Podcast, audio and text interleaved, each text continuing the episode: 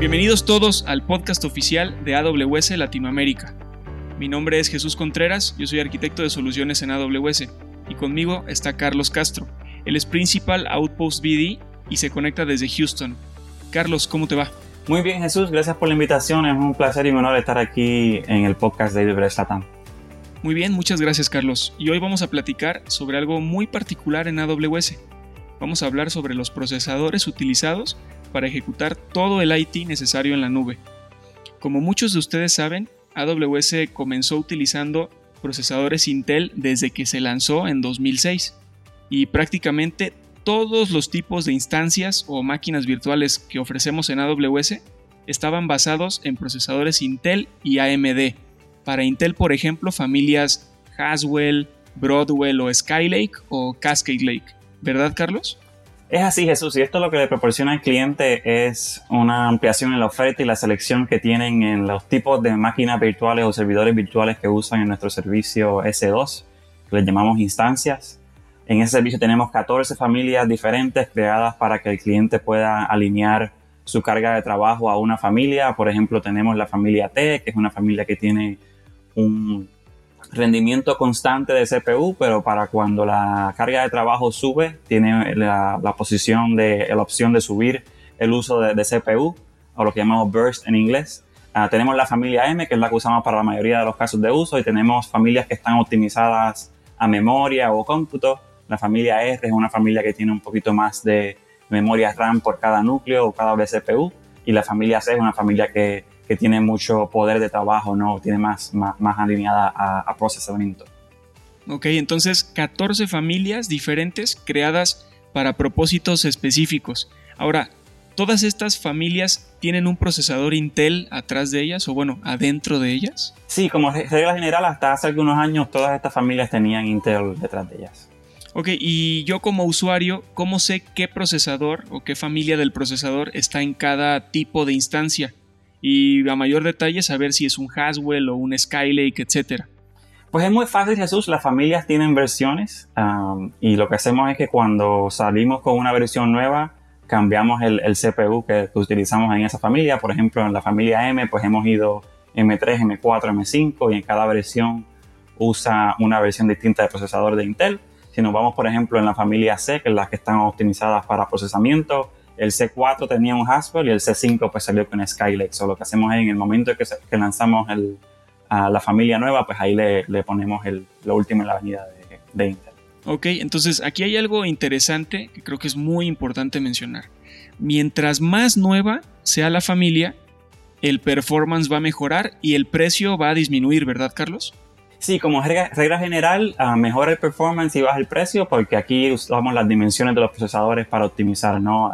Puede que el procesador tenga más núcleos o núcleos que corren más rápido o más acceso a, la memoria RAM o un ancho de banda más grande en la memoria RAM. Y esas optimizaciones en performance nos permiten bajar el precio y el costo.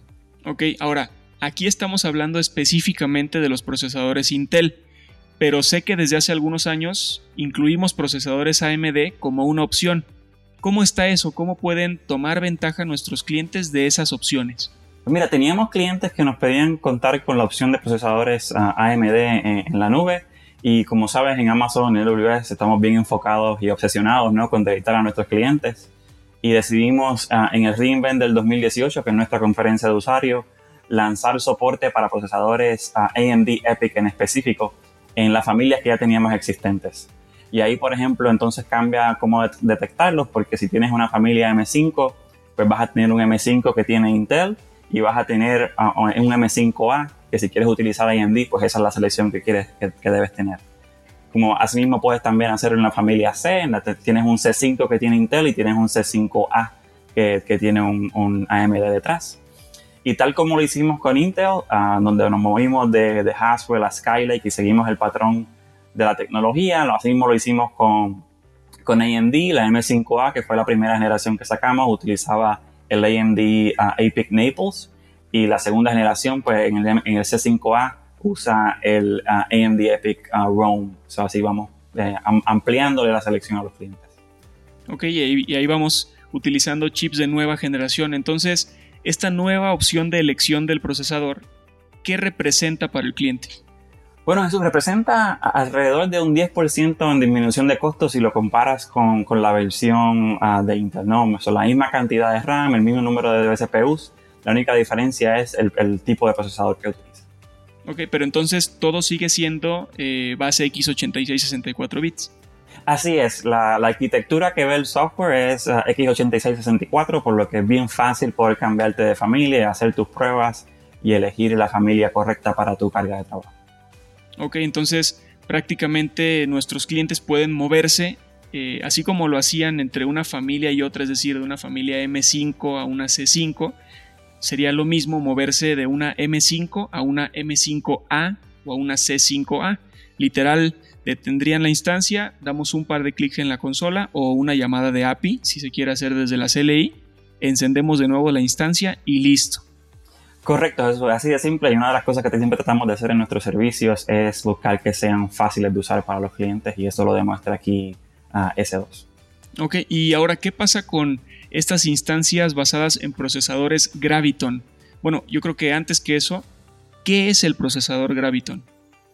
Pues mira Jesús, aquí las cosas se ponen uh, interesantes y cambian un poco. Uh, Graviton es una familia de procesadores que creó AWS con nuestra compañía hermana Annapurna Labs y la integramos en el servicio de S2 en el 2018. A diferencia de lo que es AMD y lo que es Intel, los procesadores Graviton utilizan la arquitectura de ARM Neoverse, es una arquitectura de 64 bits. Y con esto seguimos expandiendo la oferta y damos más opciones a los clientes para mejorar su rendimiento, optimizar sus costos con sus cargas de trabajo. En, en este caso, en el 2018, la primera familia de instancias que dio soporte a este procesador fue la A1. Es importante aquí mencionar que toda esta funcionalidad se hizo posible porque invertimos el tiempo en desarrollar nuestro hipervisor, lo que llamamos el Nitro en el 2017. Esta innovación en infraestructura pues nos permitió eh, mover algunas funcionalidades a diferentes tarjetas que optimizan el uso del, del, hardware para diferentes casos, ¿no? Por ejemplo, tenemos tarjetas que optimicen, el uso de storage, tarjetas que optimizan el cifrado de datos, tarjetas que optimizan el networking. Y con esto el, hipervisor se convierte más ligero, pero también el equipo puede enfocarse en darle soporte a nuevos procesadores y nuevas arquitecturas uh, en, en, el tema de S2.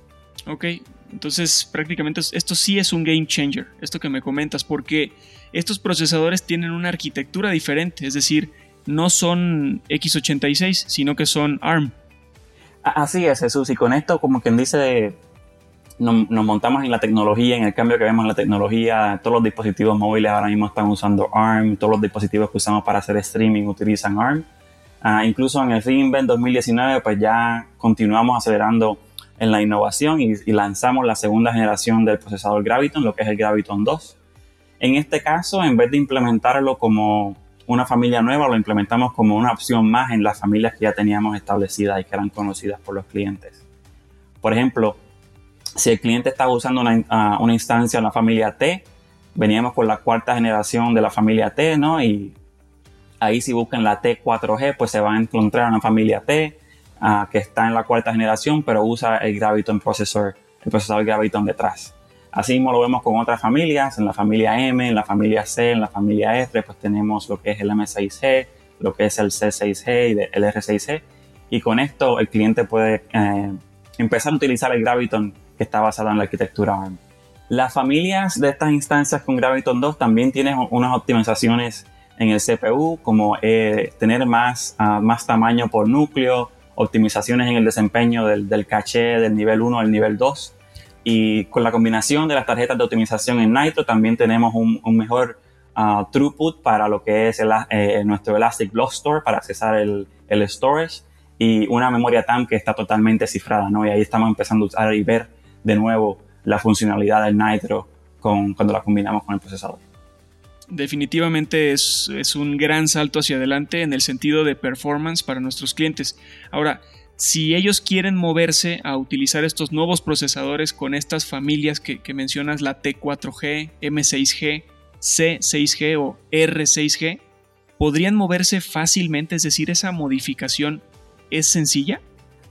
Como, como te diría cualquier eh, arquitecto de soluciones, eh, depende, ¿no? Depende mucho de la carga de trabajo y de lo que el cliente esté utilizando. Si es una aplicación que está escrita en un lenguaje que es interpretado, porque es scripted como Python, pues se hace un poco más fácil, pero si es una aplicación que está escrita y está compilada, pues va a ser necesario reconstruir o recompilar ese software. En este caso hemos visto una mejora en el rendimiento a, través de diferentes casos de uso, ¿no? Por ejemplo, balanceadores de carga con Nginx, hemos visto una mejora de 24% en el rendimiento, bases de datos que tienen ah, toda la data en memoria, como lo es Memcached, hemos visto hasta un 43% de, de mejora, lo hemos visto utilizado para aplicaciones que codifican video, ahí hemos visto hasta un 26% en la mejora. Y también hemos visto que usan eh, los procesadores ARM para simulaciones de diseño electrónico, ¿no? lo, que, lo que llamamos EDA o EDA, y ahí hemos visto que hay hasta un 54% de mejora en el rendimiento. Ok, nos hablas de varios tipos o varios casos de uso. Ahora, ¿qué clientes de AWS ya utilizan estos procesadores en producción? Pues mira, tenemos muchos clientes y, nuestros ah, partners que ya utilizan los servicios y son públicos en, su uso a, través de casos de uso, a través de blog posts. Por ejemplo, en esta pandemia todo el mundo ha estado utilizando Netflix, ¿no? Y pues lo usan para, para streaming. Eh, cuando hablamos con Netflix, ellos reportaron una mejora en el rendimiento de hasta un 50% cuando se movieron de lo que tenían para streaming, que era M5, a migrarlo a M6G. Y de igual manera la compañía Nielsen, que es una compañía de análisis y medición de datos, ellos son acá en, en, US, ah, en los Estados Unidos, bien ah, famosos por darle el rating a los programas de televisión. En este caso ellos tenían una carga de trabajo que corría en la primera generación de Graviton con el A1 y la migraron a M6C y comenzaron que podían doblar la carga en una instancia tradicional. Ahora, para quienes no lo han hecho, Carlos, ¿cómo pueden comenzar a utilizar estos procesadores? Pues mira, Jesús, en AWS va a encontrar, va a encontrar imágenes ah, en nuestro marketplace de S2 de sistemas operativos que ya están compilados y listos para ejecutarse en, en Graviton 2. Um, ahí va a encontrar sistemas operativos como Amazon Linux, como Red Hat, como Ubuntu, como SUSE, Fedora y muchos de los otros que, que soportamos en el marketplace. Y además yo creo que esta es la joya del episodio, Jesús, y es que los clientes que hoy utilizan servicios administrados como RDS o Elasticache pueden empezar a utilizar Graviton 2 porque estos dos servicios ya, ah, ya soportan el Graviton 2 y no van a tener que cambiar ninguna línea de código ni se tener que recompilar. Uh, estos son los primeros dos servicios que, que soportan a Graviton 2 y obviamente en el futuro pues vamos a tener otros. Cuando hablamos específicamente de RDS, pues ahí vamos a tener soporte y selección para el cliente. Las instancias M6C para RDS pues van a ser más ideales para un caso de uso general o una base de datos estándar. También tenemos las instancias R6C en RDS que ofrecen 50% más memoria que las M6C y pues van a ser ideales para bases de datos que tienen un uso intensivo de memoria, como por ejemplo crear reportes, analizar datos y cosas así. En el caso de RDS vemos que las instancias que están basadas en Graviton 2 pues tienen unas mejoras en el desempeño de hasta 35% y un 52% en lo que es el, el costo de desempeño cuando usamos código abierto como lo es MySQL, PostgreSQL y MariaDB por las distintas características que estas tienen de cómputo y memoria.